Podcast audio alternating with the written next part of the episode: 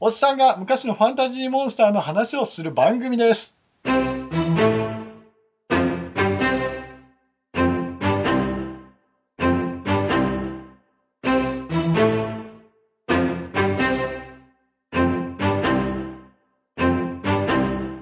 よろしくお願いしまよろしす。くお願いします。今日は特別編でございますよ。はい。はい、えーこの番組は昔、幻想と冒険と空想好きな少年だった者たちに送るマニアックなよもやも話です。おじさんたちの懐かしトークでダラダラ話すのが基本でございます。はい、今日は冒険者のダーさんだけです。はい、メインパーティーはね。そしてこちらは北門を守っている体調の悪い隊長です。はい、ありがとうございまよろす。しくお願いいたします。はい、えー冒険者の酒場でただ二人飲んでるっていう状態なんですけどね。そうですね。そういう設定でございます、今日は。 はい。で、今日は何やるかというと、超人気メタルダ。懐かしいですね。はい。超人気メタルダですよ。はい。これがですね、1987年です。何年前だ ?30 年ぐらい前か。 29年です。 29年前。はい。。来年が30年。 30周年。はい。その話をちょっとね、トークしようっていうふうにかけて、来たはらいネロス帝国ゴーストバンクという形でやらせていただくんですけどもね。はい。はい。見てましたよね、この番組。見てました。はい。もう、社会人になってましたけど、はい。この頃まだ珍しかった、ビデオデッキっていうやつをいち早く手に入れてましたので、それで、録画予約をして、で、見てました。あの、毎週。毎週。はい。時々、録画即ったりはしてましたけど。まあ、あの、どういうお話だったのかというのをざっくり話しますけども、はい。お願いします。はい。えーっとね、当時の話をざっとしますね。はい。はい。宇宙刑事シリーズが3本ありました。はい、ありました。ジャスピオンがありました。はい。で、スピルバンがありましたよ。はい。はい。その次に来たのが、人造人間キカイダーのデザインをオマージュした超人気メタルだと思います。そうですね。まあどんなお話なのかというと、第二次世界大戦後、アメリカに渡っていた超天才ロボット工学のすんごい偉い人が、あの、まだ42年ぶりなんですね、終わって。そうですね。戦後42年ですねそ。う、戦後42年ぶりに日本に帰ってきた時に、あの、ネロス帝国っていうのがあるんですよ。これ何やってたかっていうと、あの、いろんなところで紛争を起こしたり、武器売ってたりっていうね。で、それで、えっ、と、日本国内では、えっ、と、すごい政財界にものすごく牛耳ってる人。そうですね。それがあネの、ロ武スと。器、武器屋ですね、早い話。はい。遺伝子工学もその当時いろいろこれから伸びる産業みたいな形で、はい。バイオテクノロジーとか出てきた頃ですよ。はい。はい、未来を感じてたんでしょうね。はでい。 自分の体いじくって、パイプとかで、ねえっ、と、業者にパイプつ もうこれ、これすごい、当時はもうすごく未来だったでしょそうです、未来でした。今もう Wi-Fi で繋がってるみたいな、はい電波で繋がってるんですけど、当時はあのケーブルで繋がってるんですよ。はい。で、ケーブルで繋がってたあの帝王ゴッドネロス様ですよ。はい。で、それの存在に気がついて、あの、ロボットで人間を守る戦士を作ろうと。はい。はい。それが超人機です。はい。で、その超人機メタルダーさんがネロス帝国と戦うと。そういうお話ですね。そうです。ザザッと言うとそういう話です。はいはい。1話でフルボッコにされるんです。はい。いきなり負けましたね。博士も殺されちゃいます。はい。はい。で、このセリフが出るんですよ。風よ、雲よ、太陽よ、心あらば教えてくれ。なぜこの世に生まれたのだ名台詞ですね。ここからメタルダーが始まります。はい。はい。こんな感じですね。はい。嘘はついてないですね。え、はいだいたい、ああの、あのーほぼ99%合ってます。合ってます、合ってます。はい。じゃあ、あの、これね、どんどんはい登場人物とか紹介していくんですけど、ええまずメタルダーさん。これ主人公です。メタルダーさん、主人公ですね。はい、右と左、違ってます、デザインが。と、右半身が青で、左半身が赤。はいえ。先ほど言ったロボット工学の権威、古賀博士の息子を模した形をしてるんです。はあ、変身前はね。い。剣流星さんっていう。はい。もう名前すごいですね。剣流星さん。あの、古賀先生はちょっと中に入ってんのかなって いう。そこはなんか納得いかないんですけどね。古賀先生の息子さん、一応達夫さんっていう方なんでね。はい。はい。はい。変身の言葉がね、怒るなんですよ。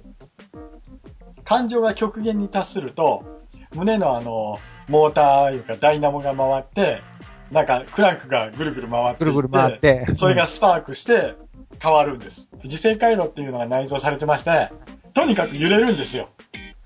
えっと、善、善と悪とが。うんそうそう。この後に、えーっと、時代的にはファジーっていう家電が出てくるんですけど、それぐらい揺れます。マジっていうのを、今言われるまで完全に記憶がなかったですよ、私 そんなんありましたね、そういえば。はい。そんなのがあってですね。敵の戦士とか、それから、あの、動物とか、人間とかと心を通わせながら、どんどんどんどん成長していくんですけど、基本この子はコンピューターの機械です。ははいい。ロボットで人間じゃないっていう。はい。はい。えーまあ、これ、なんだかんだ言ってですね、あの、一応まあ、第二次世界大戦末期に完成したんですよ。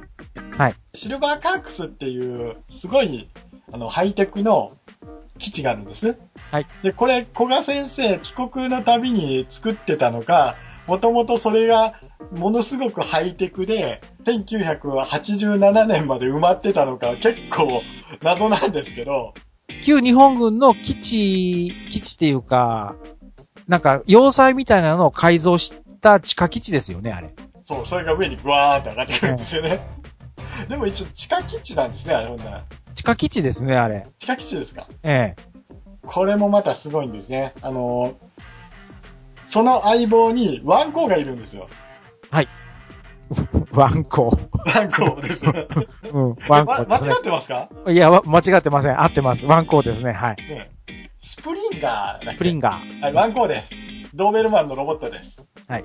はい。人の言葉喋ります。喋ります、喋ります。むさいおっさんの声です。えっと、アニメ大好きで、コンバトラ V 見てた。 V 見てましたね。 あれはちょっとこけました、私。で、確かね、スプリンガー、一応喋るんですけど、あの声を当てたらした方が、まあの、ほら、話し家の方だったように思うんです。あ、そうなんですか。はい。誰だろちょっとそれはね、思い出せません。う。うん。それで仲間がたくさんいるんですけど、まあ、大木舞ちゃんと、北八甲ちゃんと、発行さん、はい。はい。一応これが、あの、人間側です。はい。はい。で、このね、大木舞ちゃんはまあ、可愛いんですけど、あんまりアクションシーンとかはないんです。捕まってキャーって言ってる。そうですね。。基本的に、あの、逃げ、逃げて写真撮ってるだけっていう女の子でしたね。うんもう一人ね、はい北八甲君。うん男前のお兄ちゃんですね。はい。チェンジグリフォンですけど、はい。はいはい。元暴走族で元黒の選手という新次バイクレーサーなんですけど、はいはい。とにかく、なんかおかしい子なんですよ、この子が。ちょっと独特の感性してますね、この子ね。この人。そうですね、あの、割に大人なんですけど、子供みたいなこと言うんですよね。言動と行動がちょっと年齢に追いついてないっていうか。そう、だやっぱりあのね、こういうことを言うとまたいろいろ叱られるかもしれんけど、その当時の元暴走族っていうのがレッテル貼られてる状態ですから、はい。あの、社会復帰しないとダメ。それで職業何ってバイクレーサーですからね。はい。どうしたらいいんだこの子っていう感じなんですけど、彼が、あの鶴木雄星君と出会って、はい。えっ、と、メタルナーとネロス帝国との戦いに、最初は信じなかったんですよね。そんなのいるわけねえって。そうそう。でも、あの、いろいろ怖い目にあって、助けられて、俺はネロスハンターになるっていうふうに言うんですよ。はい。で、ネロスハンターになるって言った後、次の回で、敵に捕まって、はい。いや、知らないです、知らないです。ネロスなんて全然知らないです。ネロスハンターじゃないですっていうふうに言うっていう。そんな北八甲君。はい。ほとんど戦闘で役に立たなかったです。それでも情報は持ってくるんですよ、彼は。情報持ってくるし、それから、あの、大木舞ちゃんを逃がすときには、バイクとかに乗せて、逃げる、逃げ足は早かったですね。それはもうね、モトクロ選手ですから、あの、なんやかんや物語で、鶴木流星君と友情がどんどんどんどんよろしくなってってはい。いう形になって、メタルダーが最終回でやられて、はい。で、超重力システムっていうのがあるわけですね。はい。これ第二次世界大戦中にはできてたんですよ、これ。できてました。はい。で、そのシステムが壊れると、地球がブラックホールに読まれちゃうから、俺を壊してくれって言うんですよね。あ、そうですね。メタルはダーいが。ラストのシーンでね。そうそう。泣きながら壊すと。そういう役でしたね。はい。最後の最後に美味しいとこ持ってった。はい。大体こんなもんですかね。そうですね。で、対する敵なんですけども、はい、ネロス帝国。これは人数多いから、すごいですよ。ざ、ざっといきますね。はい。テオ・ゴッドネロスさんは、桐原剛蔵っていう方なんですけど、これが、はいあの、陸軍技術少佐、あの、はい村木邦夫っていう人なんですけども、工学博士の助手として働いてたんですねあ、。はい、はい、そうです。戦争をやってた時に、連合軍の捕虜を生体実験したり、なんやかんや悪さして、BC 級戦犯として、シンガポールで処刑されたと。はい。でも実は、アメリカで犯罪シンシケートの一員となって、過去のえー経歴、ま、あ抹消して、名前変えて、顔も変えて、うん日本に戻ってきたと。そう、あの、古賀博士の助手やってたから、その分の知識をフル動員して、ネロス帝国ですよ。作りました。たった一代であれの帝国を作ったんですかすごいですよね、この人ね。あ桐原コンツェルンのね、総帥ですからね。えーで、この人がすごいんですよ。私を夜の闇に包めっていうと、ゴッドネルソンになるんですね。はい、そうです。で、ゴーストバンクっていう、このゴーストバンクがまたすごいんですよ。設定的に。うん。 異次元空間に基地作ってる。はいっていうのがすごいじゃないですか、もすごいですよ。どこにあるんだろうかって言って。う。それはやっぱりゴーストバンクは、あの、異次元空間のところにあるに決まってるんですよね。でも入り口は、あれですよね、エレベーターですよね、あれ。そう。どこに繋がったんですかねそれは多分、あの、さっき言った重力制御システムの悪用なんじゃないですか。 あーそあー、そういうことか。なはんい。やかんや言うて結構 SF してますよね、これ。はい、はい。モンスターっぽいんですけど、一応モンスターではなく、あの人は、自分を改造したんですかね自分改造しましたね。で、このネロス帝国には4つの軍団があるんです。はい。あります、4つ。鎧軍団。はい気候軍団。はいえ戦闘ロボット軍団。はいモンスター軍団です。はいこれの軍団長がですね、またこいつらが濃いんですわな。濃いですね。階級があります。これ、すごい階級ありますよね、これ。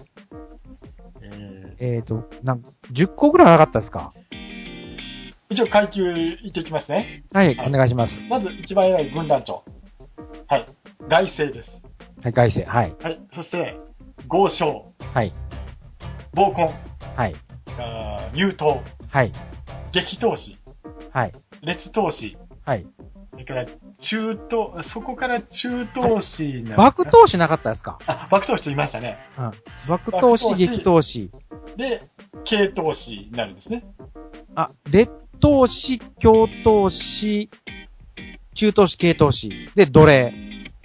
でしたっけ、はいちょっとそこら辺も う僕もだいぶ昔なんで忘れてますけど、下の方のはわかるんですよね。強、中、軽って、あのーわかりやすい。その上がね、ちょっとどっちが、クラスが上なのっていうのがわかんないような名前がボロボロ続いてるんで、ほとんどが、強投資とか中投資だけだと思うんですけど、ここら辺全部あの、階級があったんですけど、はい。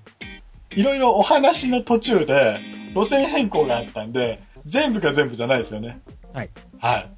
結構抜けてるのは抜けてるんですね、これ。だから全員がいるわけじゃなかったんですうよね。ん。まずその鎧軍団から行きましょうか。はい。はい、もうクールギン様を筆ク頭ールギにン。様。あのクールギンすごいですね。かっこいいですね。これあの、強化服なんですね。えっ、と、外敵手術で、まあ、鎧を体に貼っとるっていう。貼っとるのか、それともあの、植え込んだんですか、あれ。埋め込んでる人もいるはずですよ、これ。あ、クールギンはそういや、あの、ヘルメットというか、被りも飛んでなくなったもんね。そういや、1回か2回ほど。はい。クールギンさんは、はあい。のものすごく、刀が強い人ですよね。そうですね、剣の達人ですね。はいはいはい。この人は、はいあの、まず自分鎧着てますね。はい。はい、その上に鎧被ってます。はい、そうですね。二重に鎧着て、めっちゃ速いんじゃないかなと思うんですよ。防御はすごいし、でも、動きはメタルダより速いしっていう。そうそう。一番強いんじゃなかろうかと思うんですけど。だから、上の鎧を脱いだら、絶対強いはずなんですけど、ダサいんですよね。あ、鎧をのけると。のけると。はい、そうですね。すごいダサいんですよ。で律儀にちゃんと、あの、上の鎧で戦ってくれる。はい。側の鎧で戦ってくれる。今だったらキャストオフする前の、あの、仮面ライダー、カブトはい、みたいな感じですね。はい、説明すると。そうですね。キャストオフした後が仮面ライダーかっこいいじゃないですか。はい、ね。あの、クールギン様はキャストオフしない方がかっこいい。そうですね。ちょっと鎧軍団は、ナルシスト多かったですね。いや、鎧軍団はね、あの、クールギンのキャラが濃すぎて、あと、下の人、あの、軍団員かながちょっと、あんまり目立たなかったっていう感じがしますね。うんうんうん。まあ、あの、鎧分断は、あんまりまとまってなかったですね。はい。基本的に、もともと人間ですしね、この人らは。で、次に戦闘ロボット軍団なんですけど、はい。はい、えー、外星バルスキーさん。はい。はい、えーこの人は、あの、放送当時、工事現場って言われてましたよね。あの、はい黒と黄色のはい。車線が体に入ってるんですけど、はい。ここは、あの、戦闘ロボット軍団はもうまとまってたんですよね。ええ、そうですね。もうバルスキーさんが、ものすごくできる上司なんですよ。はい。かっこよかったですよね、このデザイン自体も。そう、部下思いでね、えね、あの、ゴチャックさんっていう人がいまして、え。はい。なんかあの、帝王ネロスの作るロボットたちって、はい多分ネロスさんの趣味で作ってるんで、 はい。なんだろうな、あの、正々堂々と戦うとか、なんでロボットなんだから飛び道具入れないのっていうのはあったり、はい。だから、なんだっけな、よくわからない武器をつけてたりするんですよね。うん。普通、人間にボクシングとかさせるんじゃないのって思うんですけど、なぜか、戦闘ロボット軍団にボクシングがいたり、はい。それから、あの、格闘家っていうか、あの、プロレスラーがいたりっていうのがね。これがよくわからなかったね。戦闘ロボット軍団に、はいえっと、暴婚トップガンダーっていうやつがいまして、かっこよかったっすよね。タイツ姿ですけど。トップガンダーは、試験官の上っ側みたいなヘルメットに、えっ、と、左肩が義手、それにライフル持ってるっていう。はい。で、左目しか表示されてないんですよね。そうそう、ちゃんと右目もあるんですけど、左目だけっていう設定になったんですね。ええ。上に上がってるのがね。そうですね。一応、そのトップガンダーさんは、ゴルゴ13っていうのをモデルに作られたわけですよ。あ、そうなんですか。だからこれ考えると、ええゴルゴ13を読んで、その設定をインストールしとるだけです。うーん。トップガンダーさんね、性格がもう縦に割ってる感じがあるんですよ。ええ2回負けるんですね。ええで、2回助けてもらうんですね。 はい。そうすると、お前助けてくれたから、俺はもうネロスを辞めるから、ちょっと旅してくるからって旅に出て帰ってきたら仲間になってる。うん。そういう人です。意外とこれは、この人あの、早いうちにね、回数、話数の早いうちに仲間になっちゃったんで、はい。あのー持ってる銃も、あの、M16 をちょっともじったような形の銃ではあったんで、これ、あの、昔サバゲーしてた、今もサバゲーしてるんですけど、はい。サバゲーして、これ作ってたやついますね。いましたよ。これの形を、銃を。同じタイプに、一応、暴行クロスランダーっていうやつがいるんですけど、はい。はい。クロスランダーの手下一応2人いるんです。トップガンダータイプと仮にしますね。はい。で、同型でクロスランダーとそのチームが同じもんだというえ設定なんです。トップガンダーが結構性格めんどくせえから、もうちょっとクロスランダー砕けたようにしようかなと思ったら嘘ばっかりつきやすくなっちゃって。え。 うん、そう。嘘つきばっかりっていう。そう、どんどんどんどんこのクロスランダー出てきた時すっごい強かったんですけど、落ちていくっていう典型の子でしたね。ええ。デザインも良かったんですけどね。あのーなんていうかな、こう蛇みたいな、え飛ぶ蛇みたいなのがこうついてて、それ壊されて、一応ネロス帝国って、失敗したら壊される運命にあるんですけど、もう一回お前にチャンスをやろうっていうんで、頭の形変えて、デザイン変えて、飾りがあったところに、ビーム砲が、あの、搭載されてるっていう感じで出てきたんですけど、やっぱりやられるんですね。メタルが。で、続いてモンスター軍団ですけど、え。はい、モンスター、はい。これってモンスター軍団って基本人間だったんですかね、これ。えっとね、ニュータントや合成生物っていう形のものらしいんです。あー。これがすごくて、モットーがあるんですけど、口八丁手八丁、引きは入れ、見恥知らすっていうのがモットーなん ですね。はい、はい。一番トップがゲルドリングさんですけども、はいこのゲルドリングさんは、100年美人とかいう、あ野草があるんですね。野草ですね、はい。それ食べたら、パワーが戻るっていう、 パワー、全パワーアッのプするっていう草があったんですよね、花が。そう、設定でね、え100年に1回しか咲かないっていえ、う。ええ。それが偶然、4輪も5輪も一斉に咲いたっていう。なんだかんだ言うてね、ドロドロしてたんです。 ゲルドリングさんは。多分弱かったんでしょうね。そうですよねも。ともと。能力すごいんですよ。あの、触手出したり、火炎吐いたり、はいえっ、と、妖怪液出したり、はい透明化っていう能力がいろいろあるんですけど、この人はあの、核が残ってたら再生できるんですよ。はい。核が壊されちゃって終わりました。はい。はい。関西弁と広島弁と名古屋弁が全部混じった汚い日本語を使うっていうね。そうですね。どこの言葉かわからなかったですね、あの頃。えまあ、モンスター軍団でとりあえずお話ししたらいいのかなっていうのは、え。ヘドグロス。ヘドグロス、親子、親、親子、奥さん、奥さん、息子。息子。息子は、えっ、と、バイクロッサーの弟です。あ、え、そうでしたっけはい。あの、バイク担い取った方バイクに乗ってた方。乗ってた方ああ。このモンスター軍団っていうのは、え短命なんで、あの、すぐ育つんですね。え。はい、これではウいィ。ズダムっていう、あの、ヘドグロスさんの恋人さんがいまして、はい。子供ができたっていうんですよね。 はい、はい。つまり、ヘドグロスっていうミュータントは、あの、生殖能力があるってことなんですよ。うんそう考えるとすごいですよね、これね。すごいですね。ネロス帝国の科学力は、世界一っていう感じになるじゃないですか。うん遺伝子関係なく子供ができることですかね、これ。だから、あの、すごいんですよね、この、 えあのモンスター軍団。まあ、モンスター軍団のまとめは、そうですね、軍団長が変態さんだっていう話。 え。はい、はい、はい。この次にね、もう、もう一次軍団あるんですけど、こいつらめちゃくちゃすごいんですよ。はい。飛行軍団っていうのがいまして、これは、あの、戦車とか、ミサイルだったり、戦闘ヘリ、戦闘ヘリですあね。と、戦闘機。はい。これをモチーフにしたロボットたちがいるんですよ。はい。これ戦闘ロボット軍団とは違うんです。戦闘ロボット軍団が一応対人だとしたら、この気候軍団っていうのは、爆撃したり、施設を破壊したりっていうのが多分お仕事なんだろうなと思いますね。